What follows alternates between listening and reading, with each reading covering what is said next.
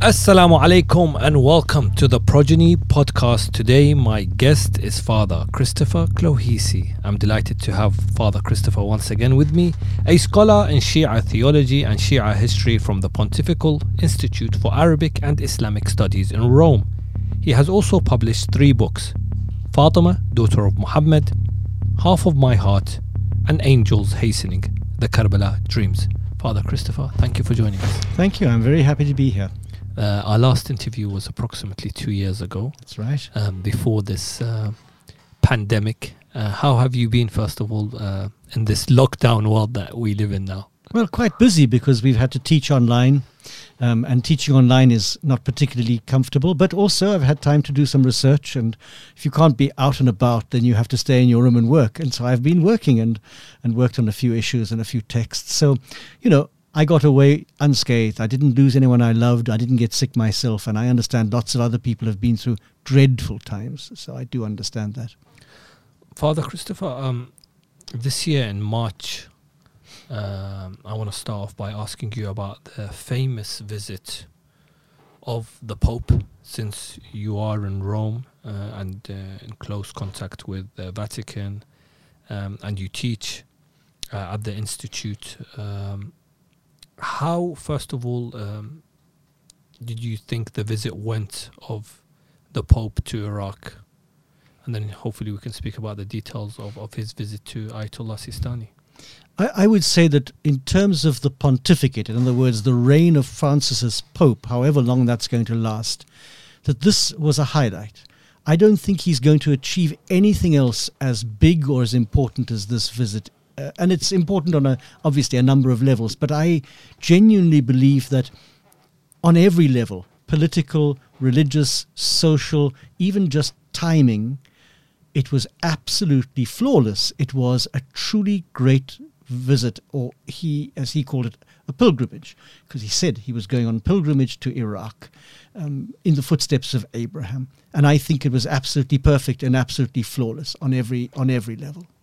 The the visit um, obviously was three days, quite a hectic pilgrimage, uh, as he described it, uh, as a pilgrimage, uh, starting off in Baghdad, um, and on the second day, um, he visited uh, probably the holiest city in uh, uh, in the Shia world, um, the city where the Hawza, the seminary, has been for the last uh, 1,000 or so years from the time of Sheikh Tusi.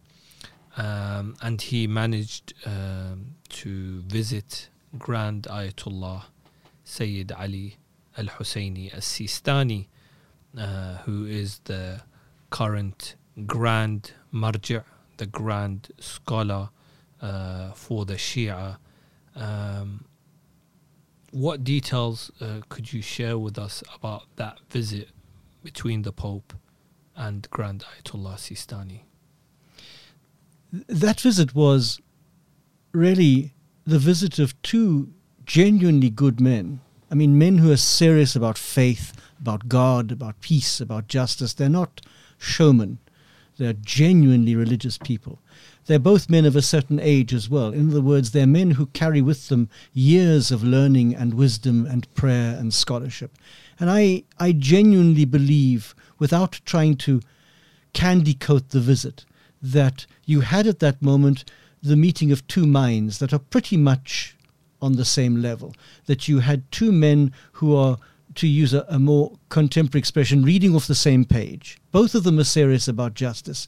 Both of them are serious about peace. Both of them are serious about God in the marketplace. In other words, that God should not be excluded from the life of the world and from ordinary, everyday public life in the world. And so you had you had these two men coming from very different worldviews, a Catholic worldview and a Shia worldview, and yet who were able to meet in perfect harmony and agree on on a number of issues. Even if we don't know what they spoke about precisely, we know that issues of justice and peace and, and the issues of secularism and the dangers of secularism would have been would have been high on the list.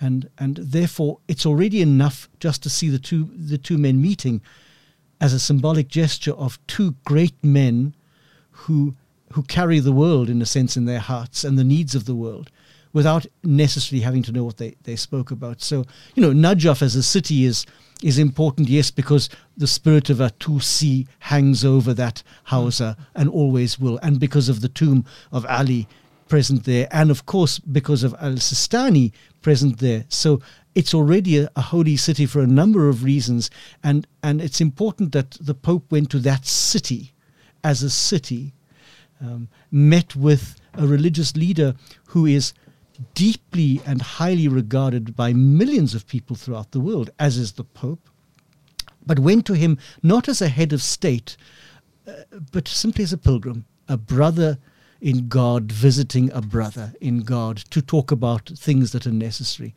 Symbolically, above all, it was an extraordinary moment in world history. People don't know that now. They'll know eventually. They'll come to understand that. It's, it's definitely an historical moment because, you know, um, it's the first time the po- a pope visits uh, the holy city of Najaf. And it's interesting you mention a brother meeting another brother and, you know, in the city of Ali, whose famous lines uh, were you know placarded on posters in Najaf. You know the famous lines from the from the letter Imam Ali sent to Malik al-Ashtar, his governor in Egypt, which was you know uh, people are of two kinds, either your brother in faith or your brother in humanity. So um, we saw we saw you know an, a moving moment when images and some short videos came out um, of that visit, specifically them embracing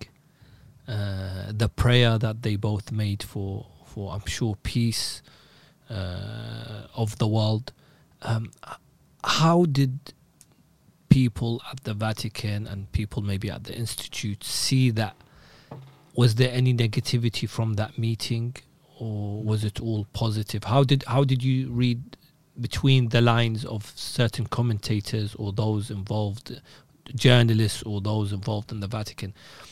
Was there was it all positive? And I'm talking about specifically that meeting. So the first thing that one could say is that you well as, know as well as I do that in modern religion there are plenty of charlatans who do things on camera. We know this, and it's quite easy to embrace somebody on camera, even your enemy on camera, if you're being watched. Um, but here you had the general sense felt by everybody, I think, Muslim and Christian alike. You had two genuine men embracing really as brothers and who, who believe each other to be a brother without just saying that for the sake of harmony.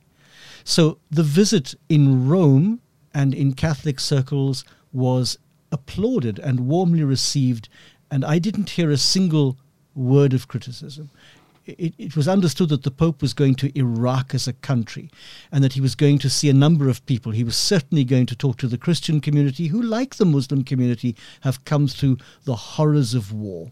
Uh, more than many other countries. He was going also to to travel in the footsteps of Abraham, who is held commonly by all of us mm. as an ancestor, if you like, in faith and he was going to meet an important Shi'i religious leader as two years before he had met the Sheikh of Al Azhar. So, in a sense, it was the Pope extending his embrace to the whole Islamic world, not just part of the Islamic world, and that was a very important gesture. I heard no criticism from anybody about that about that journey or about that meeting. And I would have disregarded any criticism as uninformed and not particularly intelligent because anybody with eyes to see or ears to hear, anybody who cares about the world as it is right at this moment would have seen two men who have a great deal of wisdom and a great deal of holiness embracing. And few things better than that, as far as I'm concerned. Uh, those close in, in, in Hawza circles, commentators, um, people involved in, in, within members of the Marja'iyya office, um, all mention, you know, the the, the way uh, Ayatollah Sistani lives in such a modest and humble way. Uh, Ayatollah Sistani is um, always credited for um, him speaking out when there is a need for it and a lot of the times uh, he'll whenever he does speak, he will speak with wisdom. Mm. Whether it was when it came to the writing of the Iraqi Constitute, where he said famously to then the U.S. assigned uh, ambassador to Iraq, Paul Bremer, that leave the decision of Iraq to Iraqis. I'm not an Iraqi, neither are you. Leave it in their hands. That quote became very famous. The second, you know, when they bombed the Shia shrine in Samarra, he came out and famously said, uh, "The Ahl Sunnah are not our brothers; they are ourselves." When the country was going to erupt into a civil war, and he calmed the tensions. The third was when parts of Sunni Iraq taken over by ISIS, and again he came out calling for jihad to fight uh, the terrorists. Uh, so he's always he picks when every move very tactically. He's very wise, and the fact that he accepted this invitation is also shows his his wisdom. Um, and I'm sure uh, you've noticed some of this wisdom, and I'm sure that uh, those in, in close circles uh, of the Vatican have also realized this. Hence, why they made the, the, the you know the, the move to, to, to this to this meeting and, and, and wanted this meeting to happen.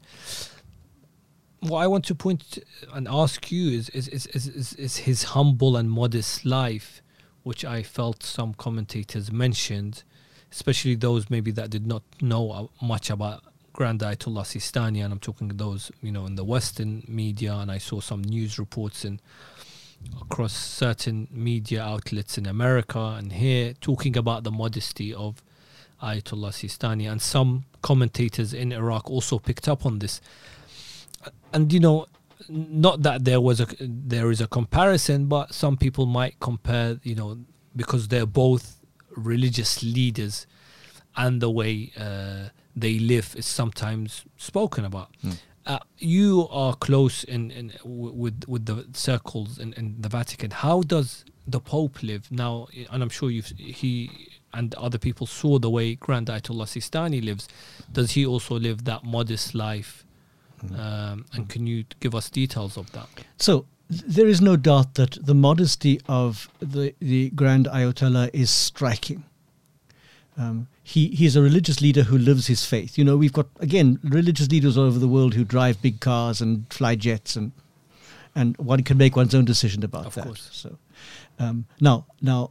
Um, there were some people on social media who, who then played him off against the Pope and said, "Oh, but the Pope lives in a marble palace." Actually, he doesn't. The Mm. Pope lives in a f- smaller space than I do in Rome. I've got a slightly more space than the Pope. Um, he lives in a hotel, uh, which he shares with uh, 120 other people, and he lives in two or three rooms. Mm, That's all he's got. He he lives modestly. Of course, there is another thing that's important, and that is they're not equal in status because the Pope is also a head of state. Yes. The Vatican is an independent country, and therefore he is the head of state, and therefore the surroundings in which he finds himself are the surroundings that most head of states, heads of state find themselves in. Nonetheless, I think both men, in their own milieu and in their own vocation or their own calling in life, lives a, a, a particularly simple life compared to compared to many. That's not to detract from Al Sistani because I think his modesty is is breathtaking, and and and you know and and you know the old adage that actions speak louder than words comes into play here that religious people we talk about these things but when you see it lived it's jaw dropping i mean that's what brings people to faith. Um, but there's no need to play the two off each other as some people did Definitely. because they're two different people coming from different worldviews and they have a different calling in, in life. But i know for the fact that pope francis has a particular passion for the poor and has has set out in Rome to to make sure that housing is available, that shelter is available for people living on the street, and that he himself lives exceptionally um, simply and um, with the constraints of the papacy, because the papacy is, as I said, uh, is more than a religious leadership, and there are certain things that heads of state have to do. They have to welcome other heads of states in Mm. good surroundings. They have to do all of that sort of thing. How- But he went to he went to the Ayatollah as a, as a pilgrim. Pilgrim. He said this: "I'm not coming as a head of state, but a pilgrim." And the most telling thing of all is that if you watch the interview with the Pope on the plane afterwards, Mm. coming home, Quite often, he says the most important things on the aeroplane to the journalists. And he said quite clearly, I have just met in Ayatollah Sistani a man of God and a man of faith and a man of deep humility. Mm. And in those three words, he basically summed up what you and I know to be true. But for a pope to say that about a, a leader of another religion is an extraordinary thing. It's groundbreaking. Obviously, the the the the, the visit was uh, historic. Um, it wasn't just specifically for the visit of Grand Ayatollah Sistani. He also met the Christians of Iraq who uh, are a minority, but a very important uh, group in Iraq. Mm. Uh, they are Iraqis. The Christians were there before Muslims, no doubt. Um, and they faced a lot of persecution. They faced a lot of a lot of them were displaced from their homes recently. So I think for them, um, it was a sign of hope to have the Pope visit them because sometimes the Christians outside of Europe, maybe, or I would say maybe those maybe minorities in the Middle East feel that they have been maybe forgotten. So mm. I think that was very important. As you mentioned, you know, it was a pilgrimage to Iraq. So th- that was very important. And for me, what was moving as well was his visit to Mosul, specifically him sitting uh, on the chair where he spoke. Behind him, the ruins of what was left, the destruction of what was left from ISIS. And that was to say that, for me specifically, it was to say that go- uh, good will always win mm. and God will always be on the side of good. Mm. You know, really, in a sense, by his visit, he was saying that even if some countries have treated Iraq like dirt and stamped all over it, and have seen it bombed and its citizens killed. He, that's not the way he views Iraq. That's not the way the church views Iraq. And that he went to the whole Iraqi people who have come through all of this to say to them, You are as important on the world stage as any other country. Your importance, your greatness as a country is got nothing to do with how big your army is or how many weapons you have or your financial status. status. Your, your greatness as a human being. Uh, has to do with how much you as a country bless the countries around you. That's what it is. I mean, that's what makes human beings great. What makes people great is not how much finances they have or how much power they have or how much education they have, but whether their lives bless the lives of others the way the life of Abraham blessed the generations that came after him. That is the greatness of, of Ibrahim. And he was saying that to Iraq even if some countries have treated you so badly, you are no less important than any other country in the view of of at least the church, if nobody else. And my visit to you is as important to my visit to any other country, and that's very important. How significant do you think this visit is, specifically when it comes to strengthening relationships and ties and interfaith work between Muslims and specifically Shia? Mm and uh, the Christians, specifically the Catholics. I mean, of, of course, there's a lot of work that's done by other small organizations. There's a lot of work done by different personalities that visit the Vatican and vice versa, some who visit Qom. But this was huge, you know, for the Pope to visit Najaf. And it goes a long way, you know. You mentioned, uh, you know, that some people might not realize how significant or important it is now, but in the future they will. How do you see the future, you know, between Christians as well as the Shia Muslims? I'm glad you used the word strengthen because some people were saying, you know, this is the beginning of a great dialogue, which it wasn't at all. Mm. The dialogue between Christianity and Islam, but specifically Catholic Christianity and Shia Islam, has been going on for a long time 40, 50, 60 years or more. Certainly since the 1960s, the church has tried to make more effort in this direction. There's been a long, healthy, good tradition of Shia Catholic dialogue based in London, based in Ampleforth, based in Tehran, based in Rome. That's been going on for years, and some really great people have been part of that. The Pope's visit gives impetus to what's happening already, gives impetus even to tiny groups who day by day are waging peace instead of waging war. Mm. And that's already a great thing. So I, I, I hope that the embrace of these two great men would remind people of universal brotherhood, that, that all kinds of things bring us together, and that for the sake of the world, religions have to live at peace. If we don't live at peace, the world is never going to experience peace. We, we have to live at peace, and we have no real reason not to be at peace, really, except if we feel threatened by the other. And that's a terrible way to live. That's like being some animal caught in the headlights of an oncoming car and frozen in time, not knowing what to do. Who wants to live like that, terrified of the other? I don't want to live terrified of the other, but at the same time, I don't want to be tolerated. Toleration, religious tolerance, is a horrible thing. Tolerance means I don't like you, but I'll put up with you. That's not human brotherhood. Human brotherhood, human sisterhood is a far more profound thing than that. And we saw two men from completely different theological positions, really. Both profess different creeds, both come from a different worldview, embracing like brothers. Well, just the gesture alone, holding hands like brothers, is enough for me that, that we don't actually have anything to fight about. We should be fighting only one battle, and that is to get front row seats in the lives of people of different religions to learn wisdom from them. That's the only battle we should be fighting, and and that's what John, that's what Pope Francis did with the Grand Ayatollah. And I can't speak for the Ayatollah what he experienced in this meeting. I can speak because the Pope has told us what he experienced. That he he learned from it. He he was encouraged. He was inspired, and he came away changed by it. That's a wonderful thing. That is. Um, we're coming to the days of commemorating Ashura and uh, the martyrdom of Hussein ibn Ali, and you said something about that which unites us. How do you think Hussein ibn Ali can unite uh, the world, and specifically, how can Hussein ibn Ali alayhi salam unite the Catholics and the Muslims? Let's separate for a moment the theological elements because theology always brings problems with it. We know this. Let's take away the theology for a moment. In other words, what Shia theology says about Al Hussein and what Catholic or Christian theology says about Jesus. Let's move that and just look at these two human beings because, because that's where the importance lies.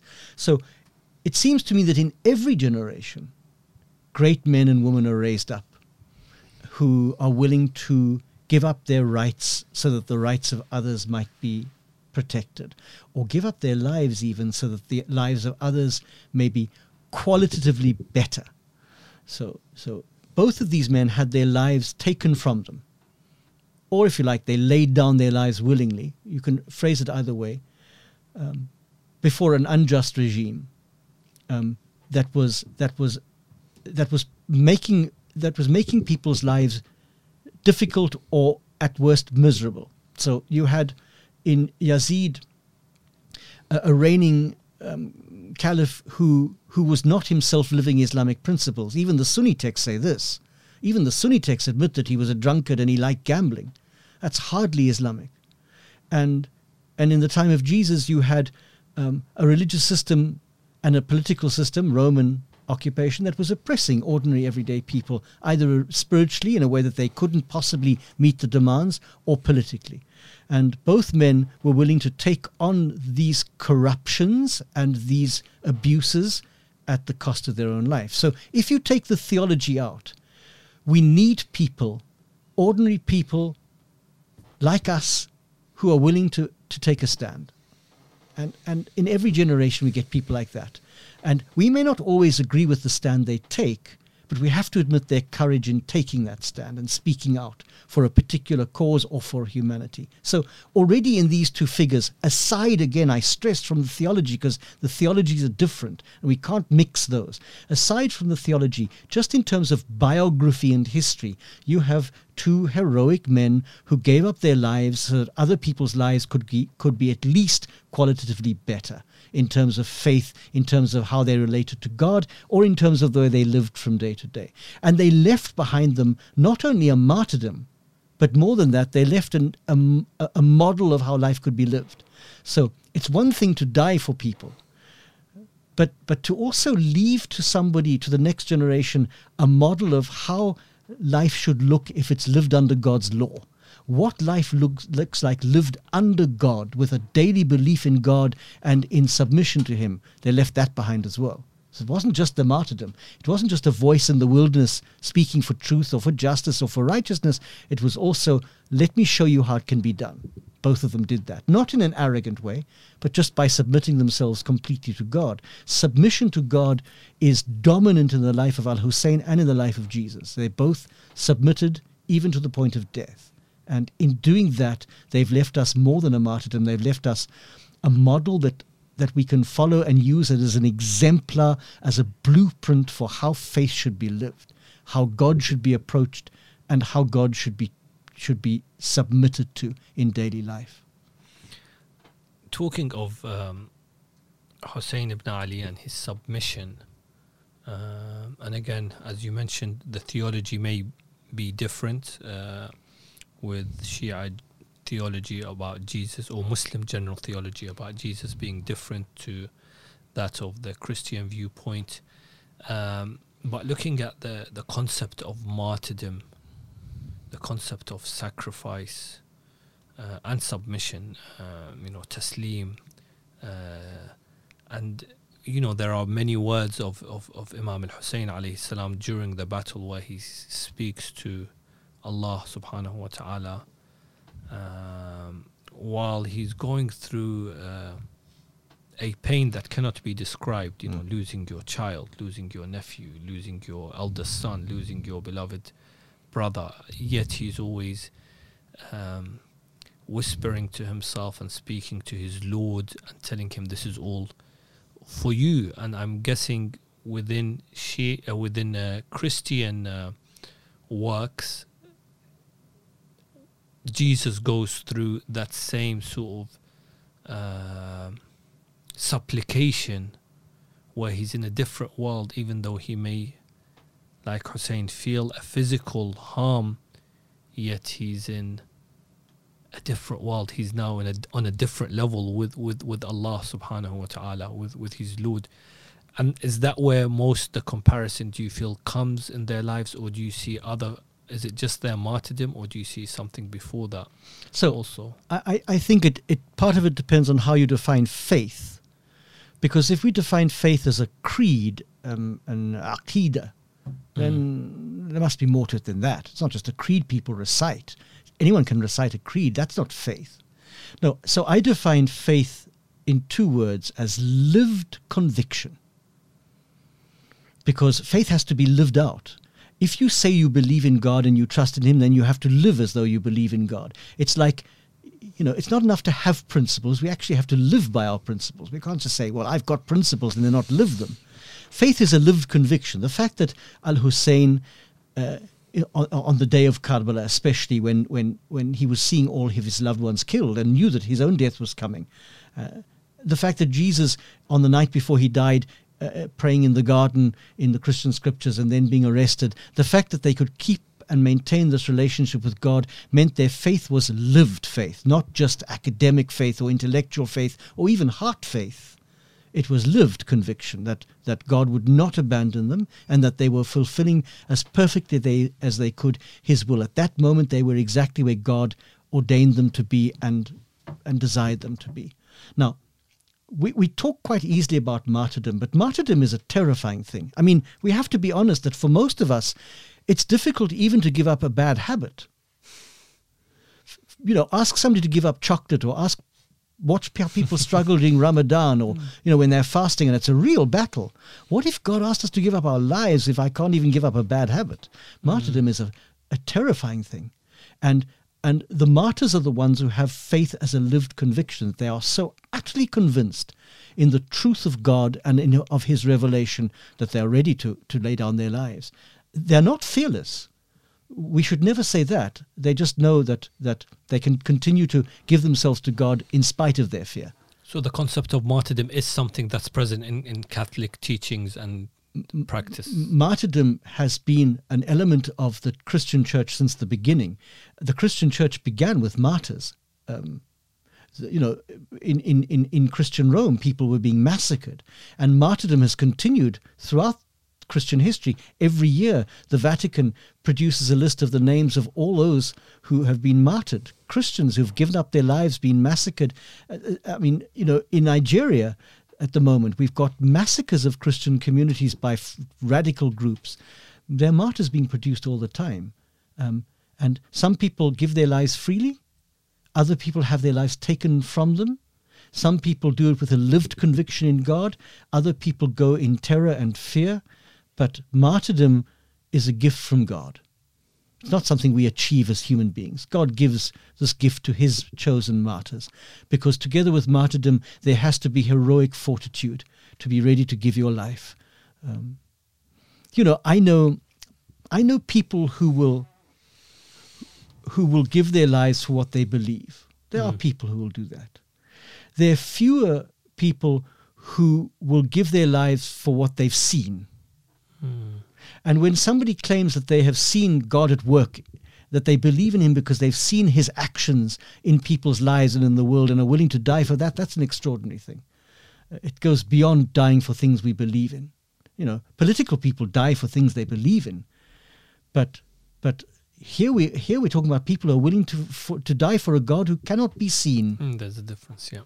You know, and yet people have seen His actions, and that's enough for them it's it's an extraordinary thing, martyrdom, and and we we are inclined to talk about it quite glibly when in fact every single martyr is a person of such heroic virtue, such lived conviction that we have to stand back, take our shoes off, and say, "Well, this is something extraordinary." So you have you have in both Christianity and and in Islam, and of course in Judaism, the idea of martyrdom: those who lay down their lives for the sake of God, fisabilillah, in the way of God or in the path of God or for God, however you want to express it.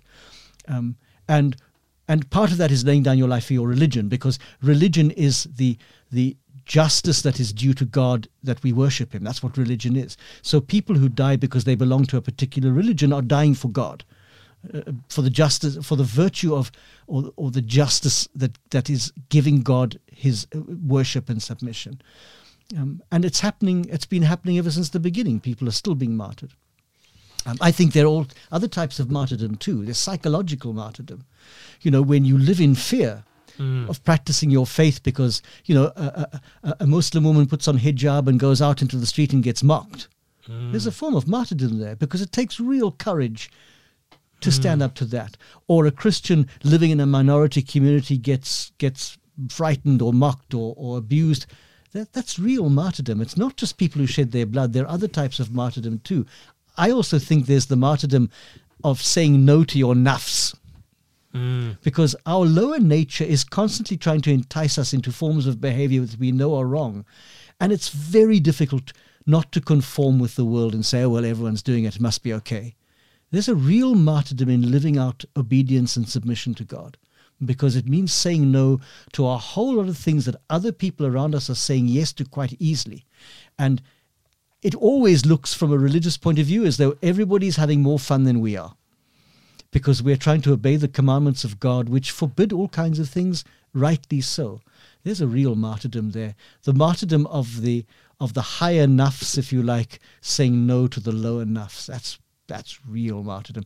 People think religion's a crutch. It's not a crutch. It takes courage to live faith and to submit yourself to the will of a God you've never seen. And and this lived conviction that his word is true. His revelation is worthy of belief and worthy to be lived. There's martyrdom in many ways.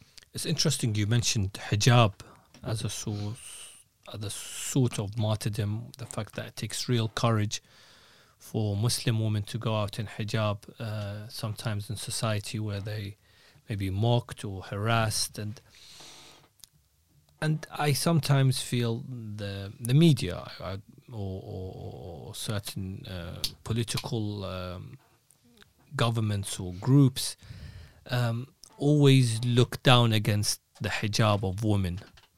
Uh, whether it's you know now in certain countries hijab is banned in at the workplace. Um, hijab is banned, for example, is seen as uh, some, uh, you know, you're supporting, your, you're showing your faith, so it's banned in schools in certain European countries, maybe, or workplaces.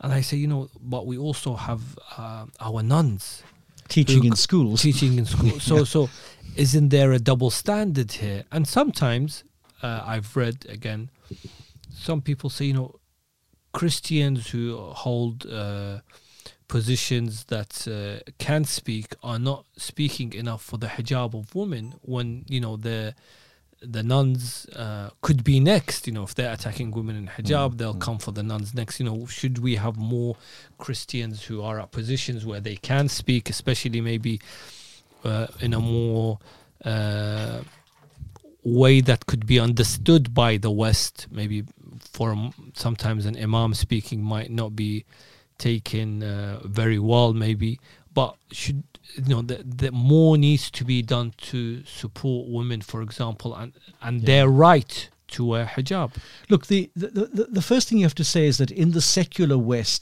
now, people don't understand what hijab is anyway, because they, they don't, also don't understand what a nun is generally. Most people don't know what a nun is, why she wears a veil, why she does what she does. Most people don't. So Mm. it's unlikely you're going to get support from there. But, you know, the media regularly does us disservice. It's the media who have created the idea of jihad. Of course they have. We know what jihad means because the, the, the Prophet of Islam defined jihad quite clearly, not in the same way that the media does. Mm. The media have created this worldwide horror of holy war. Well, we know that in Arabic, jihad does not mean war. There are other words in Arabic for war, Mm. and you could easily express holy war in another way. In the same way, the media have turned, uh, the Western media especially, have turned the idea of hijab into religious symbolism, forgetting that that Europe began as a Christian, uh, you know, uh, with Christian roots, in which symbolism was and continues to be quite strong. You know, every church has a cross. Religious, religious like myself wear religious garb. This is religious symbolism, but we've been we've been fed this these horror stories of Islamic symbolism, you know, the hijab and all of this as an imposition on our Western freedom and our Western values because because in the West people don't understand what freedom is. They think freedom means you can do what you like. It doesn't mean that. Freedom has boundaries and borders. And one of the things about true freedom is that it respects the intercultural, multi faith situation in which we're living and that, that it's given to each. You know, if, if somebody's doing harm in society, that's one thing. If somebody chooses to dress in a particular way, that's another. The fact is that, again, in a city like London, even in a city like Rome, where I wear, one sees people dressed in the most extraordinary ways that they would never have done 40 years ago. And, and, and therefore, there is freedom of dress, except for some. Mm. And that's a, that's a real issue. Um, so I don't have a particular theology of hijab because it's not something that I, I know particularly well. But I do know that religious people have the right to dress in a particular way, a modest way, if that is their choice and if that is part of their religious creed or faith. And that to prevent some but not others is problematic for me. And there, I mean, there have been times, I know for a fact it works both ways because there was a time under Ataturk in Turkey Mm. when Christian priests and nuns were forbidden to dress like priests and nuns. They had to wear suits and ties. We know this. So it, it, it works in both ways under secularism. But to find the balance is difficult. And it's unlikely that at this time you're going to have lots of Christians speaking for hijab because it's not a concept they're understanding particularly. to, you you mentioned jihad, and I want to go back um, to to what you said about saying no to your nafs, and combining that with jihad is the ultimate Yeah. jihad because uh, you're not only saying no to your nafs, and usually you're saying no to your nafs to a desire maybe or to something that you are in, in need. Um, and this is embodied, and I want to come back to Karbala, by Al Abbas, peace be upon him. Al Abbas reaches, uh, I'm sure, as, as, as you earlier told me before this podcast, that you're in the uh, you're starting your research on a book on Al Abbas, and hence why I'm asking you this question. Is you know he he gets to that, and uh, my Shia followers and listeners know this. He gets to that point where he hasn't drank water for a few days, and he gets to the water and he feels the water. Yet he says he starts speaking to his nafs again, and you know this is the the the ultimate jihad where not only you're fighting with your hands and sword, you're also now fighting within your nafs, where he says, Ya nafs min ba'd al Husayni huni, those famous words which are recited every year the lines of poetry that he recites, speaking to his nafs. Yeah. Through your research, how do you see uh, the brother of Hussein, Abul Fadl Abbas? So Al Abbas, um, and I've just really begun to research him, and with difficulty, as we discussed, because the texts, the primary texts, are quite few. But we'll see how it goes. A- Abbas, in one sense, for me, is the antidote to egotism. Because the world in which we live, and I'm not saying the West, I'm saying the world as a whole, is quite egotistic. It's it's the me generation. We we think a great deal about me, about my needs, my rights, my standard of living. Uh, we, we concentrate very much on self. And here you have an example of a man who deliberately ignored his own self for the needs of others, most especially the, the young girls who were crying out for water. And and so you know, I, I, I think all of these people are, are exemplars of something. And in a in living in a generation where we we are selfish, we really do think about our, ourselves, our comfort, our needs. Um, I mean, real humility is not thinking less about yourself. That's not humility. It's just thinking about yourself less. It's a different thing, and that's real humility. And so the humility of of of uh, of Abbas, uh, you know, with standing with his ankles in the water, refusing his own urgent desires and natural desires, because thirst is a natural desire, because he was in such a hurry to deal with the, the needs of of others who were less able to help themselves. That's an extraordinary thing in, in society, where where somebody doesn't just give up anything but his own rights, because really, you know, thirst and the quenching of thirst is a human thing, and we have a right to to water and to quench our thirst. The fact that people would give up their own rights for the needs of others, that's extraordinary. He wasn't giving up some casual thing. He wasn't giving up something that wasn't that necessary, but he wanted. He was giving up a fundamental right for the needs of others. So he's an antidote to egotism. He's an antidote to the sort of selfish society in which we live, where people basically are thinking of themselves first. You know, I'll think about others, but but me first. It's the me first generation. You know, I'll look after the poor, but after I've dealt with myself, I'll care for you know my elderly mother, or I'll look after my brother who hasn't got a job. But first, I need to make sure that that I'm all right. That's the sort of generation we live in. Not everybody, but many. Of course. yeah. And and uh, Abbas is a perfect antidote to that. That that he gave up his rights, not just something casual, and his life, of course, as well. Trying to care for. In many cases, I mean, I mean, depending on which narrative you read, he was trying to fetch water for some girls and some children. You know, I mean, there was a he knew that Sukaina, I think, was desperately thirsty, so it, it wasn't as if he was giving up his his rights for some important person, you know, some world leader. It was for a little girl whom he loved, and and who whose need he wanted to to try to satisfy. That's an extraordinary thing. There's such a tenderness. You know, they say that when he rode his horse, his legs used to drag on the ground because he was a big guy, but but he has a tenderness about him that is extraordinary. I think he mm. gets it from his mother, probably. But but it's an extraordinary tenderness. It's like a gentle giant, Abbas.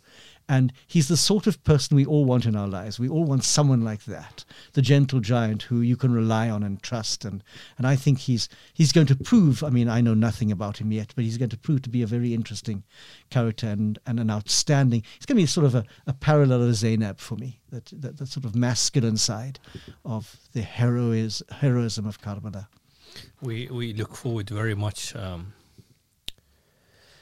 to your book uh, on Al Abbas, uh, peace be upon him. Uh, specifically, you mentioned you know he gets that from his mother. Uh, You Mm. know that's a moving line, and it's so true. A lot of the of what we see in Karbala is the role of his mother in bringing him up. Mm. That role where you know she would always tell him, make sure you don't call Hussein by his name, but call him my master.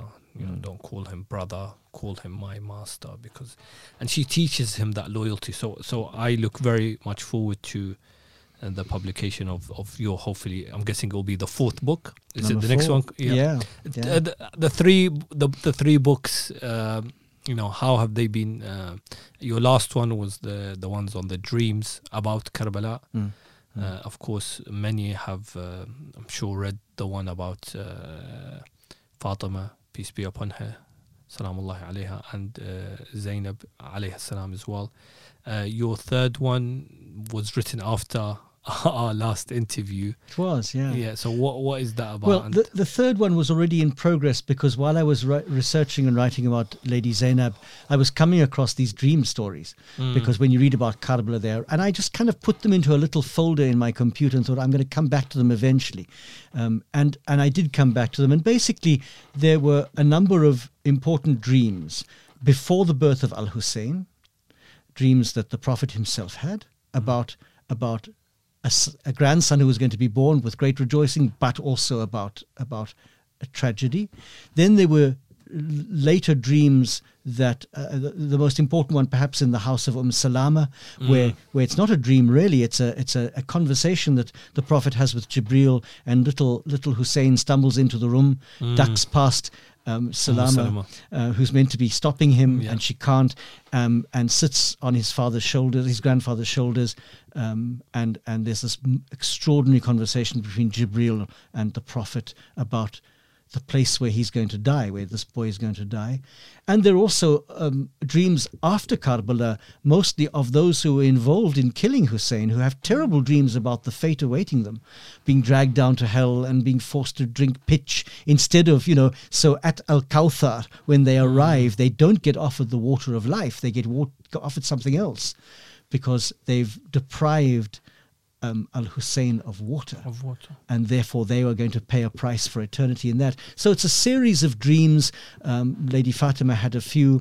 Um, Ibn Abbas, uh, that great transmitter of hadith, he had some very interesting dreams about Karbala, which are recorded in the Sunni books, um, and and then a few others. So, and I've blended in this idea of Jibril, who plays a very prominent role. Of all the books, it was the one I've enjoyed most writing. It was very moving because I like angels. I have devotion to angels, and and there's a constant presence of angels. The title's taken from one of the surah, uh, uh, from surah, I can't remember, 98, I think. Um, and it's a translation by Pickthall uh, when she talks about angels hastening. In fact, I've got a little note in the book about it. And I thought it sums up this movement of Jibril between heaven and earth because he's trying to get a message across to the Prophet and it's not always being understood, you know, that you're going to have a grandson but your community after him is going to kill him. And the Prophet's saying, I don't need a grandson who my community is going to kill. And there's this marvelous scene of Jibril rushing back each time, three times, to get the message across until finally the Prophet and Lady Fatima accept that this is ordained by God. So there's this wonderful movement between heaven and earth. Uh, it was a book that I loved writing. And and it was it was one of the easier. It was easier than the Zainab text because Zainab needed a lot of hard work trying to, as as Abbas is going to need to find the. But this was just things I collected as I went along, from both Sunni and Shia texts.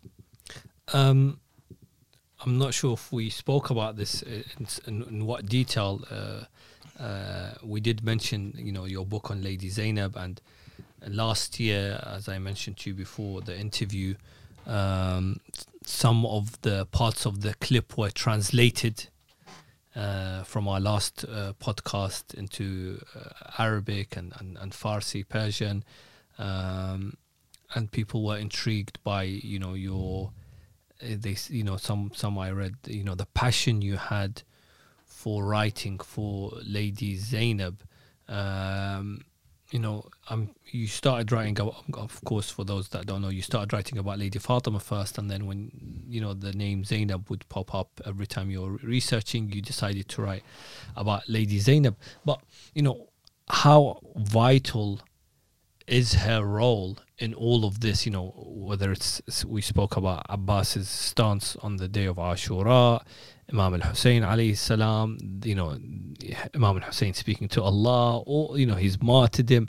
You know, without Zainab, we Karbala would have been very different to us. So she played a very important role in that. And how how important do you think that role is through your research? Oh, I think her role was crucial on a number of levels. Firstly, because she was the sister of Al Hussein. Hmm. It meant he had somebody with him all the time who he knew intimately and, and identified with. Hmm. And anybody who's been through suffering knows what it means to have a family member with you standing by your side. It makes all the difference to have a familiar face.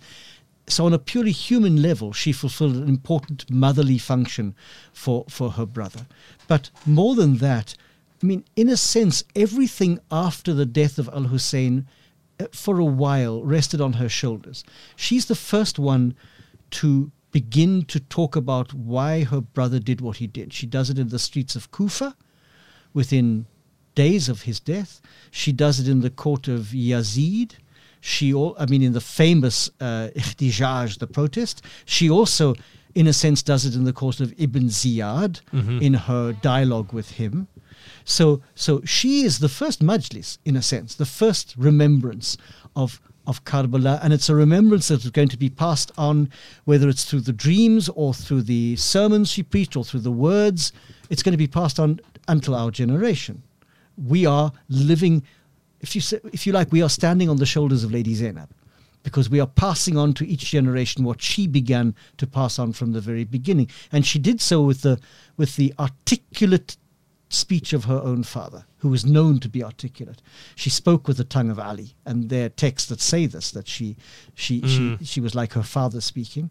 Um, she argued so powerfully against Ibn Ziyad and, and Yazid that she silenced them. Basically, she reduced them to silence in the end. They could easily have killed her, easily. I mean, Ziyad, Ibn Ziyad tried to was was going to was going to kill uh, Zain al Abidin, and we know that when she addressed him, he got very angry with her, and the Arabic says he had to began to have thoughts about her. In other words, that he was going to kill her, but he stepped back from that because she was so persuasive and so powerful in her speech. So I think that she is so deeply enmeshed in the Karbala story that you could never ever tell the story with integrity if you missed her out. She has to be part of it. Remembrance is the word that you chose for our podcast today. Our listeners and followers know that we ask our guests to pick a word that means something to them. Um, what does remembrance mean to Father Christopher? we all have memories. Human beings are very odd. We always hold on to the bad memories and let the good ones go generally. I don't know why we do that. It's a great pity. But we all live and carry with us a great deal of memory. But the Greeks had a particular idea of memory which they called anamnesis. In other words, a remembrance that makes the event present. Hmm. And that's different from me remembering where did I leave my keys or what did I have for breakfast. That's a different memory. It's different from me remembering how I loved my mother before she died or my father. That's all important. But anamnetic remembrance means remembering something in such a way that I become present at the event or the event becomes present to me.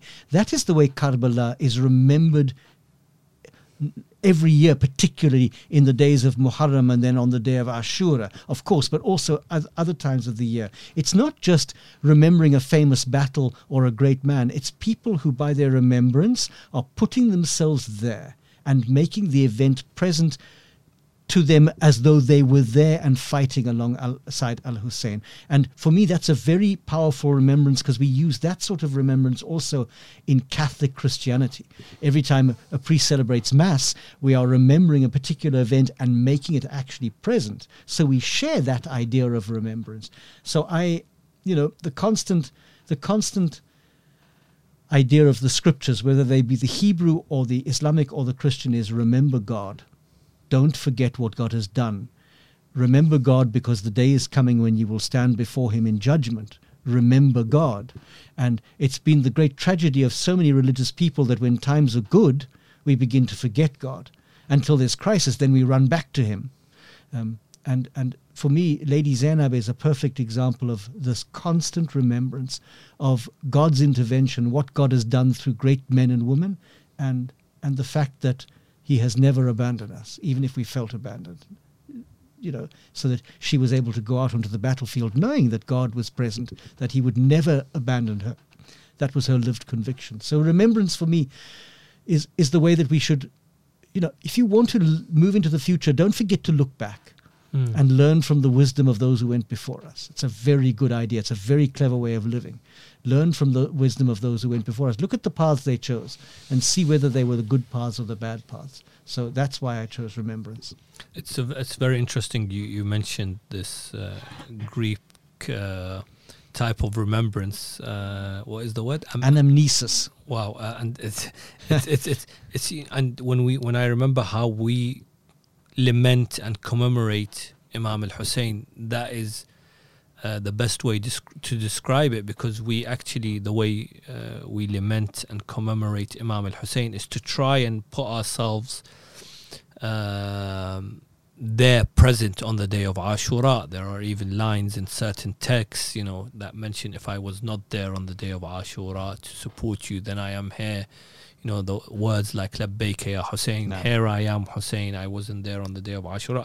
And that's how we commemorate, lament, remember Imam al Hussein. Specifically, of course, we try uh, all, all year round, but specifically in these 10 nights and specifically on the day of Ashura, um, remembrance is beautiful and uh, millions of people uh, will flock towards Karbala during the period of Muharram all the way coming up to Safar. Uh, I'd finally like to ask you, um, have you given given it a thought uh, to maybe visit Karbala uh, one day to the tomb, the holy shrine of Hussein ibn Ali salam? Oh, I've given it lots of thought, and I've received numerous invitations, not only to Karbala, but also to Najaf, to Damascus. And so I have, I suppose, what people call a bucket list, where I've got to put these things down. And, uh, you know, the, the time will come when I will go. Part of my problem, as I keep saying to people, is that I teach right through the year. And you I can't find anybody just step in and teach my courses. I teach in two universities, and I work through the summer as well. But um, Karbala is at the top of my list. I mean, I want to go to the, the shrine of Lady Zainab. Um, uh, I've been to her shrine in Cairo, so now I must go to the one in Damascus. And, but Karbala is at the top of uh, of my list, absolutely, and and um, not just a quick visit, but to spend some time there and absorb something of the place. Um, so, oh, I thought about it a great deal, and I still think about it a great deal. There are many uh, Karbalais as well as those that are Najafis, Najaf who would uh, host you I know. uh, That's, and welcome you. So uh, you just let us know when, and we are more than happy to invite you and host you and make sure you have a good time both in Najaf, Karbala, Baghdad, all all of Iraq, and I'm sure uh, you know many Iraqis would be happy. Especially I, as I mentioned, you know there was the clip yes. that went sort of viral in Iraq of yourself. So there are many people that would love to host you and welcome you, and we pray that one day you do get to uh, visit uh, Karbala and Najaf and hopefully Damascus. Um, Father Christopher, I'd like to thank you for your time. Um, I know you're very busy. It's very difficult for yourself, especially during, uh, even though the lockdowns eased up, but still, we'd like to thank you for taking time out to come on the Progeny podcast. Thank you. Always a great pleasure.